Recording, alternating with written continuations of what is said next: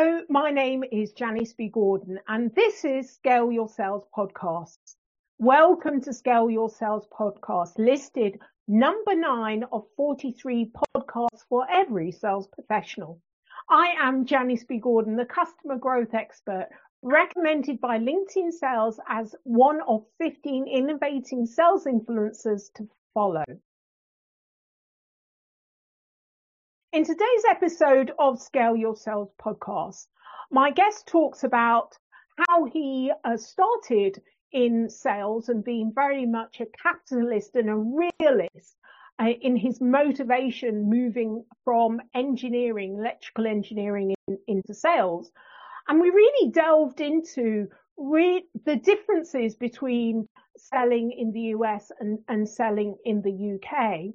And then he talked about the how salespeople re- must reduce anxiety and uncertainty and making sure the third element to that is that they have a step by step plan. This was a really great insight that you could use not only in sales, but in, in your life, in the way that you bring people on board to your journey. So make sure that you listen to this episode of Scale Your Sales podcast. My next guest is a global sought after sales trainer and consultant who has built a 20 year career as a top sales executive, becoming president of global sales and marketing for a $420 million company. He is the author of 16 books on sales and motivation and recently launched the Sales Velocity Academy learning platform with over 600 video courses.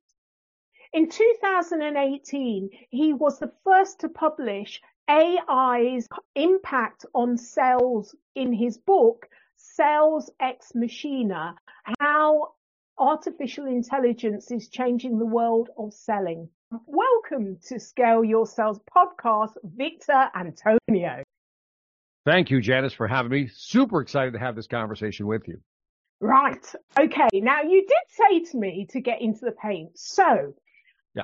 So how does someone that has an electrical engineering get to be uh, the sales guru? How does that happen? I get that question a lot. In fact, people don't believe I have an electrical engineering degree. I actually have an MBA as well. Uh, but the thing is, I started out as an engineer. So we were raised in the in, inner city of Chicago. My, I'll give you the short version of my sad story here. Hmm. Uh, so my family moved from Puerto Rico in the late 50s. So we were poor, poor, poor, poor, poor, poor, poor, as I always joke. And, you know, food stamps, powdered milk, that whole thing. And so I was the youngest of seven. Mom said, You're the last one. Um, if you don't go to college, you'll have to go work with your father at the factory, like literally factory manual labor, blue collar job. And I'm like, nah, I don't want to do that. So I decided, I remember I was in a class in high school. Uh, I was about six months from graduating and my mother had told me this. I said, well, I don't want to go to work. I said, let me just sign up for school. And so I saw this tech, the Institute, uh, Illinois Institute of Technology. And I remember asking my teacher, I said, is this is go to school? He goes, yeah. He said, do you think it's worth going there? He goes, yeah. And he's looking at me like, why you ask me these questions? So I pulled off the bingo card, you know, those little rip off cards you get yeah. that you file for more information. I sent it in. I did that for two colleges, right? Uh, and looked at civil engineering. I'm like, I don't want to be nice to people. Let's not do that. Uh, I looked at, you know, um, aerospace engineer. The thought of a Puerto Rican in space didn't appeal to me at all. Mechanical engineering, I'm thinking jokingly, I don't want to fix cars. When I saw electrical engineering, I was like, oh, that sounds that sounds like I could do something like that. Asked my teacher, do these guys make a lot of money? He said, yes. And and when I submitted to both uh, schools, I got accepted by both. And the reason I chose the Illinois Institute of Technology was they had a lower matriculation fee. I didn't have a lot of money. One mm-hmm. required fifty dollars, the other one required two hundred and fifty dollars to submit. And that is how I became an engineer. I did it for the money, Janice. I am that shallow. Uh, fast forward my career, I go into engineering, and you know what happens now, right? I'm in yeah. engineering. Three years into this thing, I'm going, I hate this. Want to do this, but I'm making money. So I'm like, I, I hate this, but I'm making money. And little by little, I started moving around different positions. I became an application engineer, became a customer service engineer, and then somebody invited me to be a uh, to assist salespeople who didn't technically know how to put things together, so to speak. Mm-hmm. And so I started traveling with salespeople as an engineer. I was there like a go-to person when tough, tough questions came up. And I realized, okay, this is a great lifestyle. And then I started asking them, how much you make? The sales guy, how much you make? How much you make? And they all told me how much they made. And I go, wait a minute, I'm in the wrong business. And so eventually I moved into sales and the rest, as I say, is history. Ah, so you're, oh, would you say you're money motivated then? Oh, I am a capitalist. I am a Milton Friedman Ayn Rand capitalist. And let me let me define that because people hear that and they think, you know, money grubbing, greed, wolf of Wall Street images start popping in their head. The definition of a true capitalist is this is the simplest definition, not mine. It's Ayn Rand's definition. I've always loved it. By the way, if you don't know who Ayn Rand is, she's like the founder of the School of Objectivism. And she talked about, uh, you know, creators and we're like salespeople are creators. We, we go out there, we provide value. He says, as long as you're in a value for value exchange, yeah. that's true capitalism. So if I offer you value, for example, if I'm selling a software product that's going to help your company grow and your money, there's nothing wrong with me making money for actually bringing you that product to your, or that product to your attention. That to me is true capitalism. If you sell something with the intent of just enriching yourself, and screw what happens. You don't even believe in the product. You even know it doesn't work. That's not real capitalism. That's that that's cronyism at that point. So I am a capitalist, yes. So then that's interesting. The description of cronyism is mm-hmm. really what many people still feel that salespeople embody. Correct. They do. They do. And I think they have these images, like, you know, the movie like Glenn Gary, Glen Ross here in the U.S., right? You know, I drove a BMW. Would you drive a Hyundai, closer, ABC, always be closing? You know, movies like Arthur Miller, Death of a Salesman, all these stories talk about Boiler Room, another movie. It's, it all makes a salesperson look like they don't care. And I think that's the wrong way to get into selling. You got to be able to care. First of all, understand what your product do and the value it offers, and then find somebody to offer it to. In other words, when I look at selling, like I do a lot of sales training, and I look at my, my sales training program as like like a piece of gold I want to share with somebody. I say, look, I got some gold for you. You want it? I know it's going to help you. I know it's going to help you, right? And so when I present it, I'm like, dude, it's going to help you. It's going to help you increase your revenue, you want your close rate, your conversion rate, reduce your sales cycle, whatever it may be. Let me show you how to do it. And the feedback I get back is, I, I, I like your stuff, Victor. I love your stuff. It works. We've been using it. Our numbers go up. That to me is when I think the link of value for value is, especially if they rehire me again. I mean, it's working for them. Yeah. Yeah. Win-win. Win-win. It is certainly win-win. Now I've done, I've spent six weeks, the last six weeks in, in, um, America. And, you know, when I compare the differences between kind of Europe mm. and America and, uh, do tell, what, do tell, do tell. well, you, cold calling. Don't hold back, Janice. Don't hold back. I sense some hesitation. Don't you worry. Yeah, you know, like cold calling is something that, you know, is felt very icky here in Europe. It's not something we promote or like to do. We steer very clear of it. There's even laws and rules to mm. prevent you from, from cold calling people. Whereas when I go into America, this is, well, you know, for, for many industries, that's how they survive. Um, we've moved on more to kind of social selling, you know, relationship building digi- through the kind of digital um, medium. Also, you know, when I go to America, it's still very much the hard sell, the process. Mm. Um, mm. you know, just keep knocking them down, you know, keep mm. going, don't accept, no. Whereas in Europe, it tends to be more consultative selling, right. um, and relationship based selling than right. like a numbers numbers game. Now this is yeah. a really crude comparison because we're going to find a mix in in both. But I'm always quite shocked at the differences in language and the differences in perception uh, mm. around sales. So I don't know what your thoughts are. That's really interesting. Yeah, thank you for sharing that perspective, right?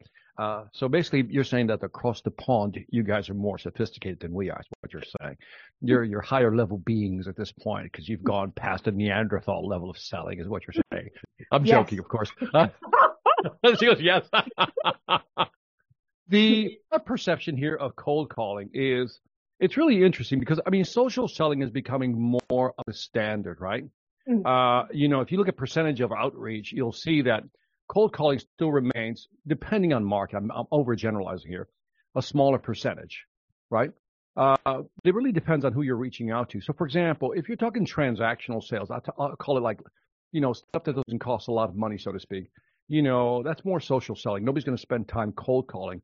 Uh, big cold calling happens when you get to more complex sales, like software platforms, enablement platforms, SaaS, manufacturing companies.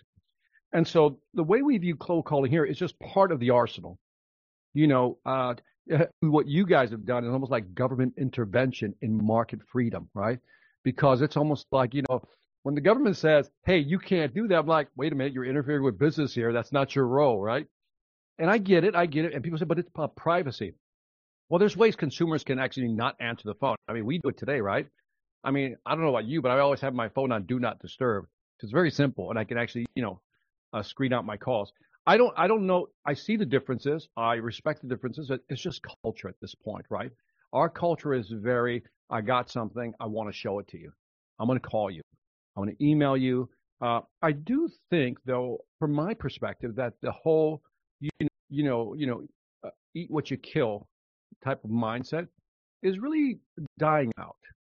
You know, and I, I, I see it, especially as, you know, I'm a baby boomer, which means, you know, I'm a product of the 60s, 70s, maybe even 80s. And I used to, I used to feel that all the time, right? you know, like, ah, go get them. And I see that less now. In fact, I could actually argue that we've gone too hard over to the other side. And now everybody hides behind emails or little quick videos without reaching out to the customer. So there's less connection, less relationship, less, you know, really actually having one-on-one dialogue. So it's a very interesting perspective you provide. I think the, I think the, the aggressive ABC is dying. Yes, because let's go through the basic. Customers now have more information. They're further into the customer journey. They pretty much know what they want. So it's like that, not like you can lie. I believe the, the, the world of selling will be divided into two eras, pre-internet and post-internet. Uh, post-internet. Pre-internet, ABC did exist because you had the information consumers wanted. You could manipulate, persuade, influence, and maybe get away with stuff. Buyer's regret, buyer's remorse, very high. Today, because the we have the internet, they have access to all the information. If you sell that way, you're just you may get the short-term sale, but you're not going to get the long-term business. You know, so I, I see to me, I see a shift. You make it may not be maybe the differences and the point is at, from your side, it's already kind of gone away. This whole, you know, we still have a few people who are left over and still want to, you know, you know, kill.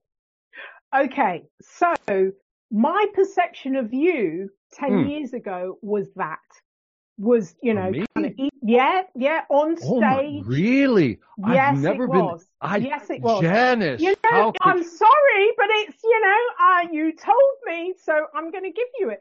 That mm-hmm. was my perception of of you. It was you know very much you know kind of like but it's, as you say, it's a difference in culture as, as well. Mm. But I've seen, this is my perception. I've it's seen. like you're holding up, and I don't like what I see. well, you know, but I've seen you like a softening of that in that oh. you're kind of leaning into your personality and your, your mm. humor. But a lot right. of that was the kind of like content that eh, lots of other people were, were putting out. It was all very, right. you know, like stages okay. where it was all white male men on mm. stages and they all came with the same tone. Mm. and you know like it was all very rah rah you know. Mm-hmm. my perspective is the I, I appreciate by the way I appreciate I, I I just want to say I appreciate your perspective. Thank you. Thank you. No I, I, I mean that generally. It's, it's like okay that's an interesting perspective. But I, 10 years ago, I wouldn't have had you on the podcast because it doesn't fit with my kind of like values, you know. Okay. And we All said, right. I did uh, talk to Victor about, you know, the, the thing I it. absolutely loved about I'm loving this. By the way, I am loving this podcast. I am loving this podcast. Go ahead. The, the thing I um, talked to uh, uh, Victor about was that he posted something on, on LinkedIn about his, his daughter and I thought, oh my God, he's the guy. Because I hmm. know Victor's got lots of experience hmm. and knowledge and so forth. But that's the thing that really humanized him. And I've hmm. seen it, I've, you know, my perception is there's been a softening of that presentation. Okay. Okay. But that's my perception. Yours are very different.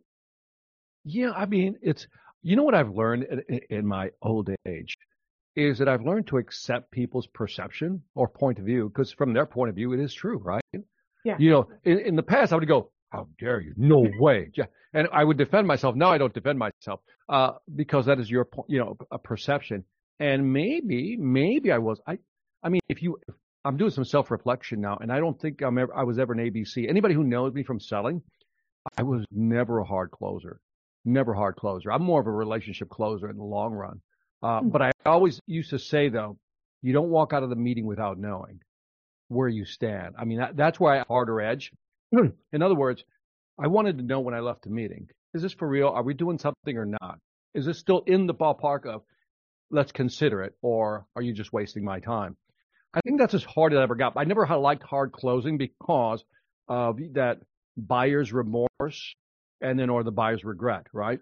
And so I've always, you know, I'm I'm a fan of long-term business, customer lifetime value. And so I don't want people to buy things. If you knew me, and by the way, your perception could have been right back then, but I, for example, if I have somebody who's dissatisfied with something, I give them their money back. Mm. Right? I'm like that guy, right? If and I just had a conversation yesterday, just to let you know how, how I roll these days, Janice. Maybe I'll change your perception of me. But a company was interviewing me yesterday to bring me in, very large company, and they said, "Can you talk about this? Can you talk about that?" And I actually could have talked about that, and I literally said to them, "I said, look, I said I can talk about that and probably do a good job." I said, "That's not my sweet spot. This is where I play. This is where I'm good at. May I suggest one or two other speakers for you?" there was five people in the room. They just went stunned silent for a second, like nobody knew what to say. And then finally, one guy goes, "Okay, well, that was honest." And I'm like, and I'm like, because I've learned I'd rather be honest up front, set the the proper expectations, than deceive somebody into buying something. In this case, buying me, mm. bringing me in. I'm not delivering. And so maybe I have maybe maybe softened up over the years, but I don't. I've I've never compared to myself like, you know, I I've hung around obviously like folks like Grant Cardone. Grant Cardone to me is a hard closer. Mm. You know, we we did a three day boot camp together. I think if you saw us together, the there was a stark difference in style. Yeah. Because he was very like closing. I'm like, nah, I don't want to do it that way. And so, yeah, my perspective has always been that I want to understand what the buyer wants. If I can align with them, then I want you to buy from me. Yeah, yeah. Um, I think you know we're always learning and, and developing mm. and uh, coming into our own. You know mm-hmm. what we believe, and I, and I think your example of really understanding what your thought is and actually mm. sticking to that. You could, we can, you know, we're all multi-talented, got loads of experience. You know, we're of a, a similar age, so we can do lots of things. But it's actually understanding, mm-hmm. you know, um, what is more authentic to where you want to be and who you want to when you grow up be yeah. as well. Yeah, and yeah. It, it, takes a, it takes a lot of you know. I'm not. By the way, I'm not patting myself on the back on this, but it takes a lot of courage to do that mm. because you know usually we're afraid to lose business. But I guess I've I've it, in my past there's been many times, many times I've made the mistake of saying, yeah, I can do that, even though it's not. It's, it's as you say, we know how to do a lot of things, right? but it's outside my sweet spot. I can do that.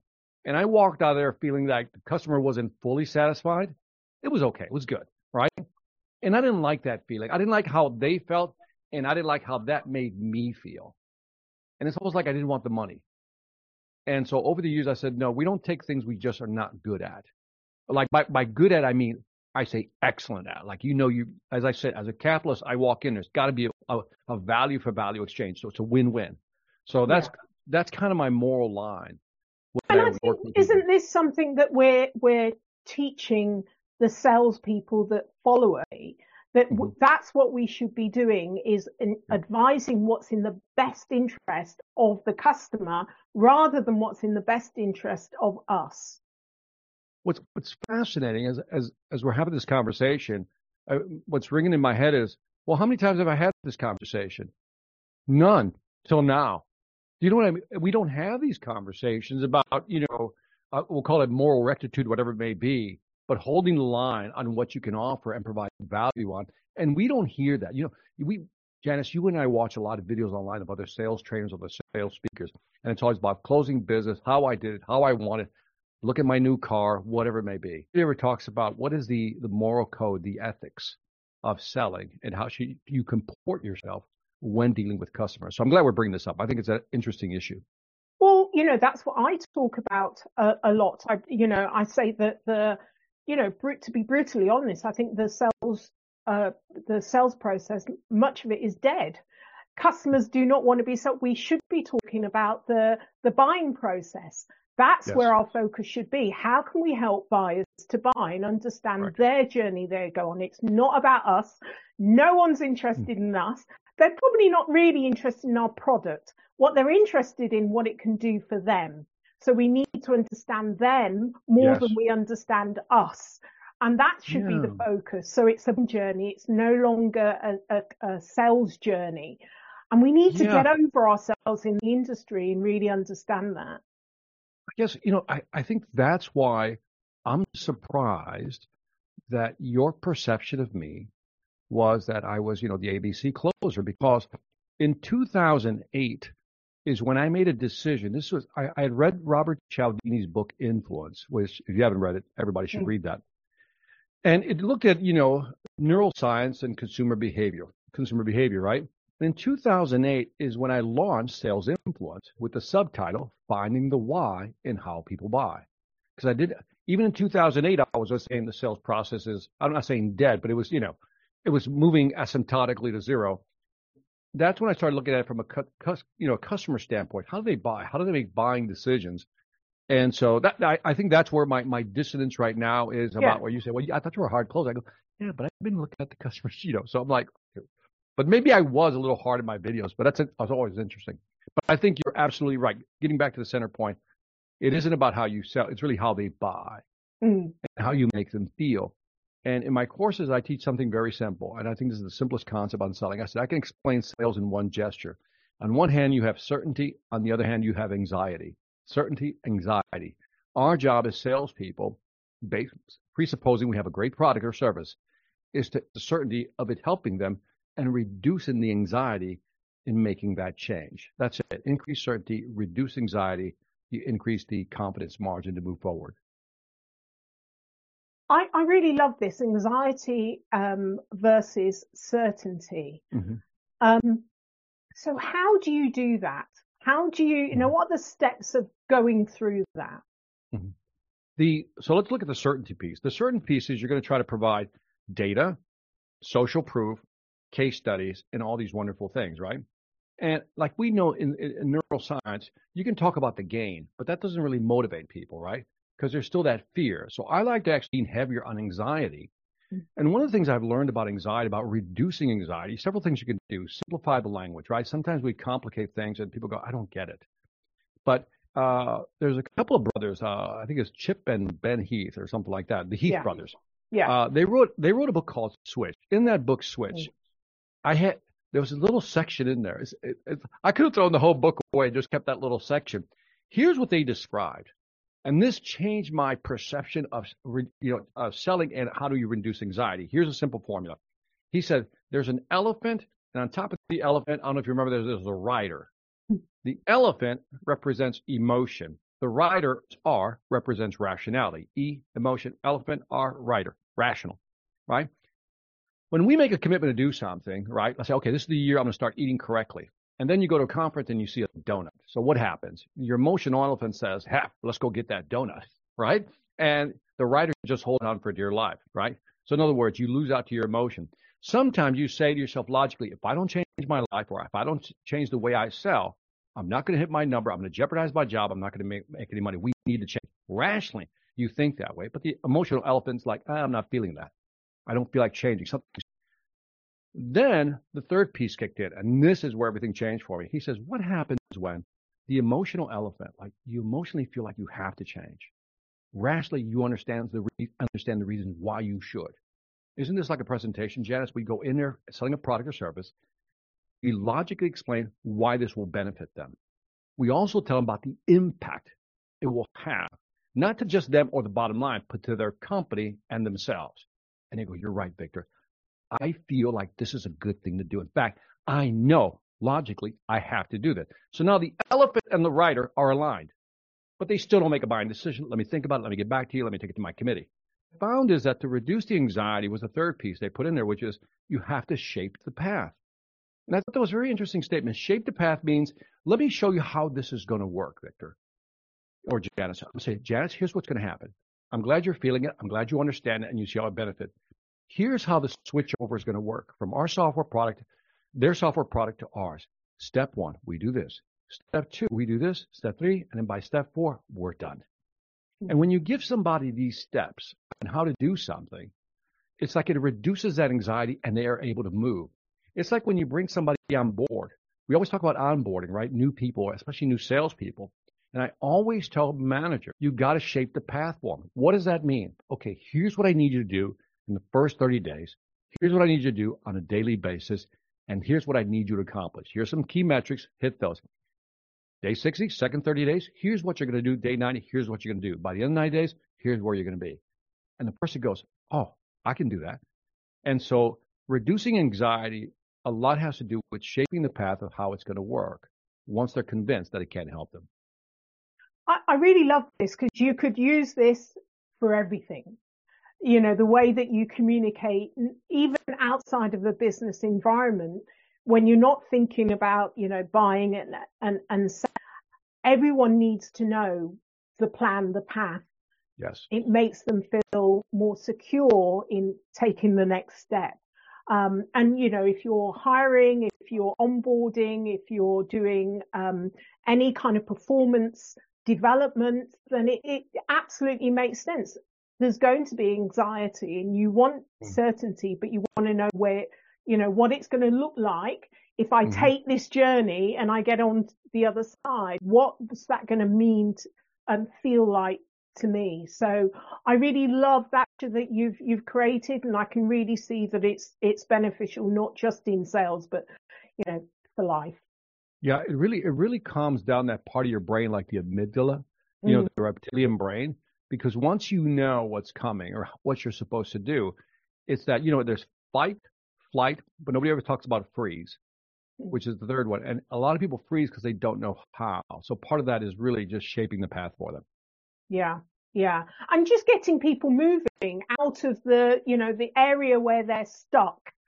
Mm-hmm. You know, we know emotionally and logically we need to do something, but we're just mm-hmm. stuck what yeah. is the kind of first step? So it's very motivating, isn't it? Mm. Yeah. yeah. The I, I, I discovered this in a very silly way. You know, I, I should say I, I learned it from the book, but it was reinforced when I took a, a woodshop class. I wanted to learn to work with my hands, right? And so I took a two day cabinet building class, right? And I was like shaking like this. I mean, literally. I remember I walked in early and I told the instructor, I said, look, I said, you want me to build a website? I can do it. You want me to edit video? I can do it. You want me to build a sales process? I can do it. You tell me to do anything beyond a hammer and a screwdriver? I can't do it. and you know what he said to me? Yeah. This is all he said to me. He says, I got you. I go, no, no, but you don't understand. I've never done this, that, that, that. I go through the whole thing. He goes, I got you. And I'm like, okay, I don't know what that means. And for the next two days, he had me. Yeah. Every question I had was very patient, but just that whole, I got you. You know what I mean? Isn't that what we as managers should do? Or you got yeah. new sales, I got you. Well, I'm going to show you how this works. I'm going to lay it out for you. It's really easy. And so we need to have that mindset. I got you. So that's the mindset you would have with your customers, but it's also the mindset as a sales leader, as a sales manager you have with your, your salespeople as well. It's got to be tough love, a balance mm-hmm. of tough love along mm-hmm. with I've got your back. I'm here to support you. Um, so that's the same with your customers. You're changing them, but you're mm-hmm. also supporting them as well. Yeah, I got you. Like I said, we've done this before. I got you. We've done this before. Um, years ago, I took over. I was um, for the first time I sold internationally was when I, I, got the VP position to move to Latin America and run all of Latin America. It was a telecom company, telecommunications company. They've been there for 10 years. They couldn't get past 14 million, 14.1 million to be exact. They said, Victor, we're going to send you into the region. So we moved to Argentina with the family, and I need you to grow the region. My boss was like, whatever you do, don't sell less than 14.1. You're the youngest VP we've ever put in this position. Within the first 30 days, I had to figure out what I had as a market. So let's talk about scale your sales. I had to figure out what I had. I said, okay, I got it. And then I had to start changing the mindset. Okay, here's how we roll, so to speak. In other words, our company was a, I'll call it a high end telecom company, and our products were on average 30% more than our competitors. Mm-hmm. And we were to sell on value, not on price. And in the next 30 days, 60 days, I said, okay, let me figure out what the structure of this organization now looks like in Latin America. In other words, markets, verticals, how do we segment the market? How do we How do we size, get the right people in the market, so forth and so on. And in the third, and the last 30 days, the 90 days was begin to assess sales process, talents, and the ability to adapt. And at the end of those 90 days, it was really, I, I fired about a third of my sales force. Yeah. And that was like a, that was, that was a brutal shock to the system. And it was one because I'm giving you the short version. So I don't want you to think I'm just a chainsaw maniac, just cutting people out. I tried to tell people, I got you, but you got to tell me that you need help. I'm telling you how we're going to sell. We're going to sell value, not price. We're going to be structured this way, not that way. Here's the sales process. Any questions? And I would really say, I got you. If you need me to fly in or go to somewhere to be with you, I'll be there. Tell me what you need. Tell me what tools you need. I, I cleared the deck of all excuses of anything they needed. So whether it was tools, self improvement, training, what what do you want? Compensation plans? Yes. What do you want? Uh, and a third just couldn't do it. They couldn't change. The other two thirds learned, and again, some struggled, but they hung in there and they got it. In two and a half years, we went from 14 million in annual revenue to 98 million dollars in annual revenue. And I, I attribute that to one is you got to know what you're working with. There's good clay and there's bad clay, as I always say. Good clay you can mold, bad clay you can't. Mm-hmm. And so I've learned early on, give them every opportunity to prove themselves, give them every resource.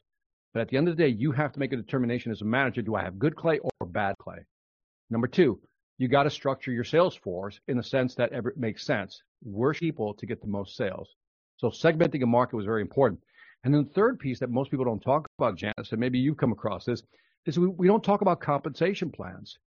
And I think that you got to put the right carrot in front of the right salesperson to motivate them.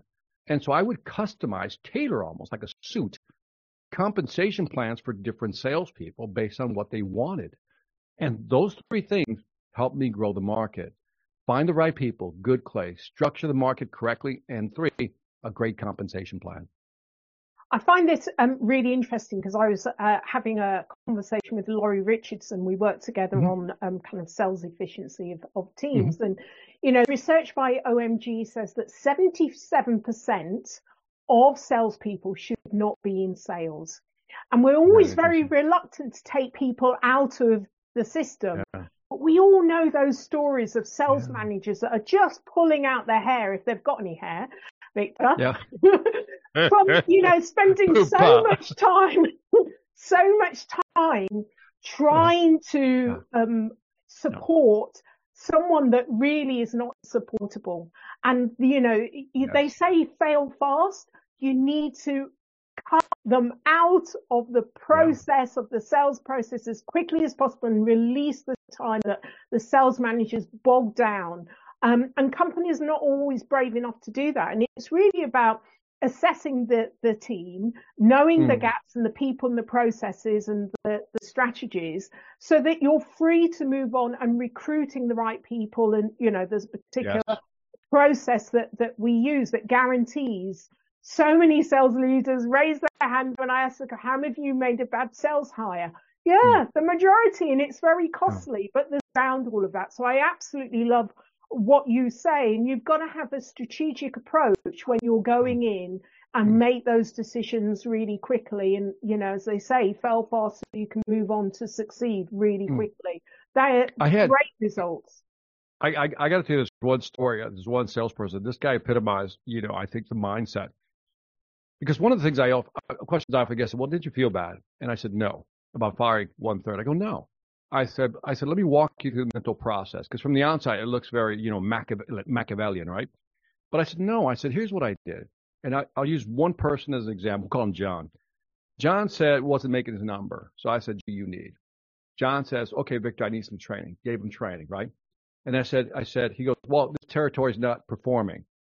Okay, so it's territory now. I said, okay. I said, is there a territory you want to focus in now that you feel you can be successful? I said, yeah. If I had this territory, one that wasn't occupied by somebody else, or vertical that wasn't occupied by somebody else who was performing. I said, sure, I'll give you that vertical. Is there anything else you need? And then he says, well, yeah, my compensation plan isn't structured correctly. How would you like it structured? So I looked at base salary. I looked at commissions. I looked at spiffs, incentives. I looked at car allowance. I looked at everything. And I said, okay, great. You got all that. Is there anything else you need? He said, uh, yeah, I wish, he literally said this, yeah, computer and this and that. I mean, he went for the whole Monty, right? He just went for the full Monty on this one. And I said, okay, so you have everything you need. I said, and if you need any help, you come to me. Other than that, I assume that you're doing okay and that you're going to deliver on the numbers. And I did this for three months with him. Is there anything you need? He had all the tools, all the resources. I'm ready to spend on him. And at the end of 90 days, I had to fire him. Hmm. I didn't feel bad because I cleared the field. Again, I'll use that phrase. I cleared the field of any excuse you could possibly give me for not selling. You can't blame the product because we have the best products. You want to blame the territory? All right, fine. I don't believe that's true, but there it is. And then so I think if managers today have removed all objections and they put they've set them up for success and they still fail, they need to make the buying decision. Someone told me this. If you're worried more about their job than they are, you've got it backwards because they yeah. should be more more worried about their job. Yeah, yeah, absolutely. But what, Victor? What if there was a process where you could simply assess the sales person based upon other assessments by salespeople that, you know, you've had two million assessments. So you know you can benchmark against that person against, you know, this huge database that would mm-hmm. identify mm-hmm. they're not right for the role. They're never going to be successful right. on the job. And it, because it's a predictive and validated resource. So, you know, perhaps you wouldn't have had to have gone through those, those three months. I mean, you did everything you could do, but there is an, another way of actually doing it as well. I remember, uh, I think his book is called The Toyota Way. Mm-hmm. And he mm-hmm. talked about Japanese manufacturing. Yeah. And, you know, Kaizen and, you know, those process, right? About continuous improvement, how it worked and how everybody has a, the five whys, you know, get to the root of a problem. And one of the things that, that I read about management theory in Japan was that if I hired somebody and the person was not wasn't making the cut, right? They just weren't doing their job. The hiring manager would approach the person, so to speak, and apologize for putting them in a situation that they could not be successful and then would try to find them something else. Now, now think about that for a second. The hiring manager apologizes to the non-performer for putting them in that position. What a difference in philosophy. Mm. But to your point is that if we were to take that mindset, I don't say you have to apologize, but you can say, you know what, this is not working for you and we've done everything. I said, let's see if we can find something else. If I value certain other aspects of what you can do, you have other attributes, skill sets, let's find another position for you.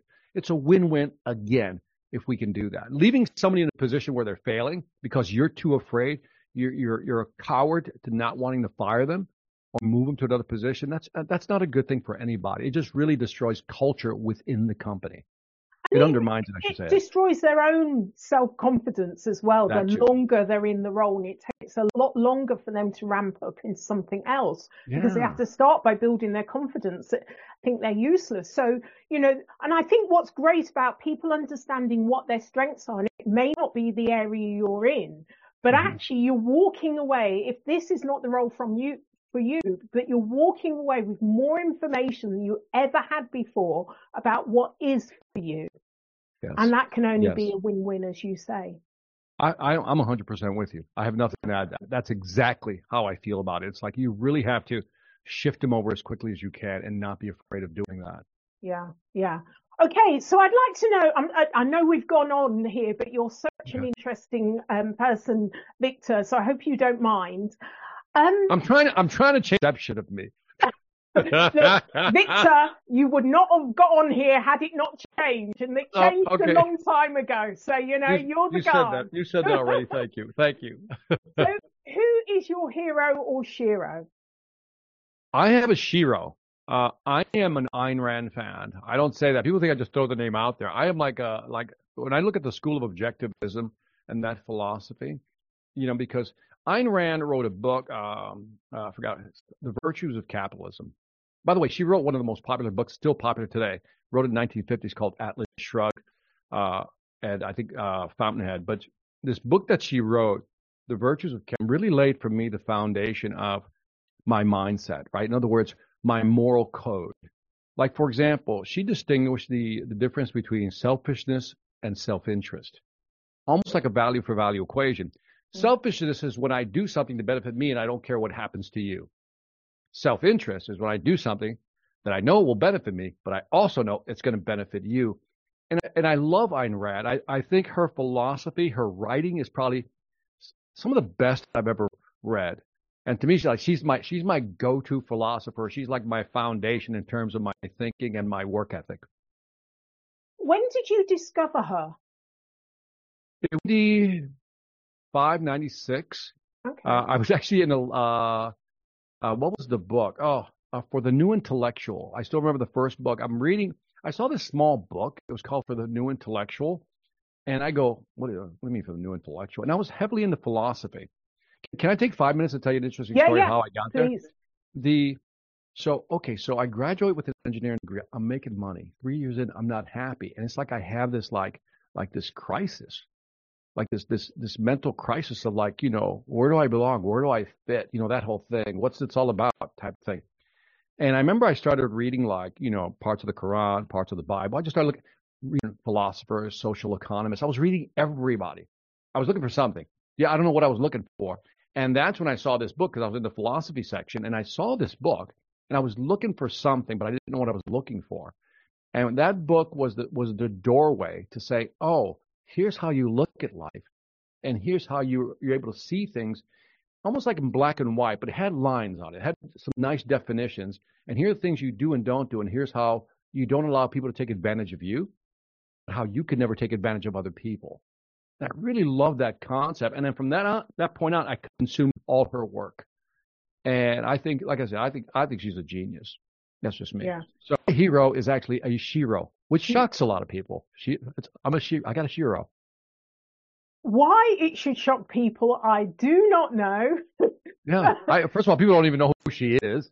Yeah. Uh, well, the thing is, you know, as a sales trader, a lot of people mm. say it's going to be like a Zig Ziglar you know, it's going to be like a Brian Tracy. It's going to be like a Tom Hopkins or something like that. I'm like, no, no, no. Or, or you know, uh, uh, another person I admire, I would put him in second place, probably like Og Mandino. Have you ever read mm-hmm. Og Mandino? Yes. Yeah. Like I love yeah. Og Mandino. I met him yeah. before he passed away, so that was a great honor for me. And yeah. I love all his books. You know, so yeah, I guess I do. Have, have you always been a reader? No. Here's what's here's what's funny. I didn't start reading books till I got out of college. Like read, people would give me books to read and I skim through them or try to, you know, find the cliff notes. It was it was around that time, like three years after I graduated, when I was going through this this crisis. I don't know how to describe it, but you know how you you feel like you, you don't understand the meaning of life anymore for some reason. Mm-hmm. I thought making money, get the degree, make money, live a comfortable life. I'm thinking that's it, right? When I got there, I'm like, okay, this, this something doesn't feel right. And that's kind of when I started reading and really, you know, first of all, I started listening to tape I think my first uh, audio tape back the day when they had them in cassettes, you know, little things you break break open. It was Earl Nightingale's "Lead the Field," and that began the journey of learning. And then I just started reading like voraciously. Like my whole routine is to get up at one or two in the morning and read for a couple hours, and go back to sleep. Wow. And so okay. that's that's my thing. And so I've been reading ever since. I haven't stopped reading. I think I I've learned more post college than I think during college. Easy. Yeah.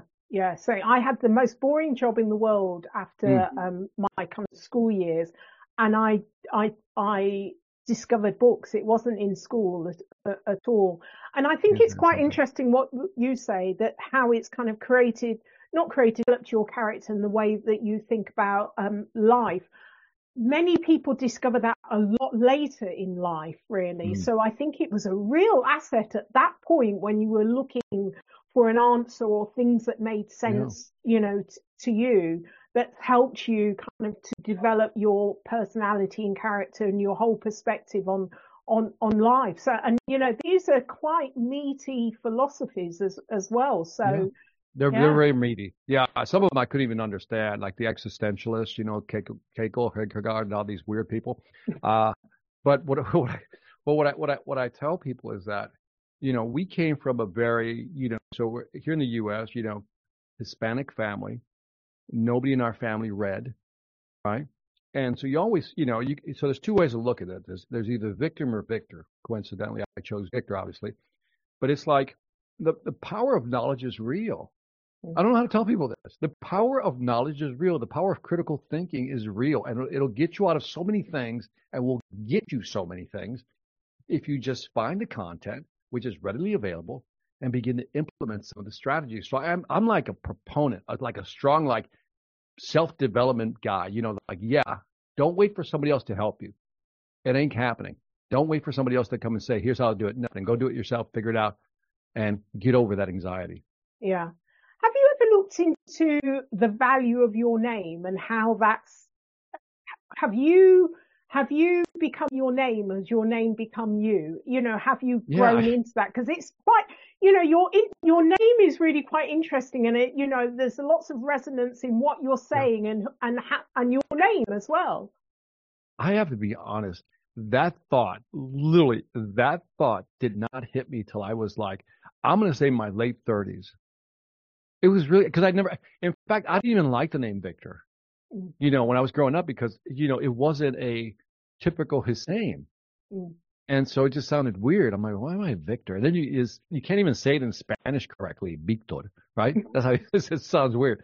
And so it wasn't until later on uh, I was reading a study, I think it was Cialdini, that were talking about how a name, you know, you can develop a, like a like a rule of similarity association. I think is the phrase he uses. Like we have the same name, it's like this camaraderie. We belong to the same organization. It's like this camaraderie, right? And I realized that there maybe is an association with my name and my mindset. Mm-hmm. And maybe, maybe I don't know. I'd be guessing, really. Yeah, interesting. Well, you're you're a very interesting person, Victor, and I've really enjoyed our conversation. Did I did I meet seat expectation. Where am I at here? I need I need a Janice rating on this conversation. Like, uh, well, uh, if there was, it, it wasn't bad. 10, out of ten, you're eleven. All right. I appreciate that. And you're being I, generous. Thank you. Yeah, now you have to remember, in England, we're not very good at giving out these, uh, you know, that anything above seven even okay. if you're at the top of the class in England, they will not give you a nine. You know, That's it has to be something more to improve. So for me to give you an 11, Victor. All right. Well, I'm, you know. I'm taking that. I'm taking that. All right. Well, how can listeners get hold of you? Uh, just Victor Antonio. Just type it I am so popular, Janice, that if you just type in Victor Antonio on the internet, you will find me. Uh, I recommend people go check out the stuff on YouTube. It's all free stuff. I think I have about maybe 1,600 videos. Mm-hmm. Great sales content, great motivation content. Got a couple of documentaries on there as well. And by the way, did you know I had a television show? Oh, do you? Do you know I have a, a on Paramount Network? I actually have a reality television show, a whole oh, season. Oh, it's called oh Life. Gosh. Yeah, it's called Life or Debt. Life or Debt. It's on the Paramount Network. Uh, so yeah, I did one full season with my own reality show. Wow, that is you incredible. have a celebrity on your podcast. I do. How amazing, Victor! by the way, I, I, I, by the way, I always throw that in not because I make any money off of it, but this reality show, I, know, I'll close out with this is is a great show because it it's where I help people run their household like a business who are struggling financially. Yeah. And it's a full season where I spend a week with the family give them the tools, come back in 90 days to see how they're doing. And that's all in one episode. And it's yeah. very educational. And I, you know, I feel a passion for it besides selling. Uh, this show I'm very proud of because there's so much educational content in terms of how to manage money yeah. and how to get your money right, so to speak, that I hope people will watch. Life or Debt. You can find it on Amazon or again, it's on the Paramount Network. Oh, I'm going to grab that. What an yeah. interesting, um, you know, new thing to to do. That must have been quite quite exhilarating. Oh yeah, we should do a podcast on that one. I got stories. really? I, I, got. Oh, wait right. till you see them. By the way, wait till you see some of the endings. All right. But okay. I'll, I'll leave you with this teaser. Yeah. By the fourth episode, they had to have a bodyguard on set for me, just to protect me. Okay, that's how wild it gets. So you yeah. have to see it. Wow. Well, you know, you, you like to be upfront and honest. So, yeah. you know, sometimes people may not quite like that. So that, that's probably very that. entertaining and interesting as well. Excellent. Well, thank you, Victor, for being a oh. guest on Scale Your Sales podcast. I've really enjoyed our, our conversation and I know we could have gone on for another half an hour. So I'm going to have to get you back again. And especially after I've, I've listened to your, your, your show, your TV show as well. So that should be fun. Wonderful. Janice, thank you for your time and thank your audience for listening. Thank you. Thank you for listening to this week's episode of Scale Your Sales podcast. If you like this discussion, feel free to listen to other episodes or watch the caption show on YouTube and subscribe to future episodes. I would really appreciate it if you would leave a positive review on iTunes. Thank you.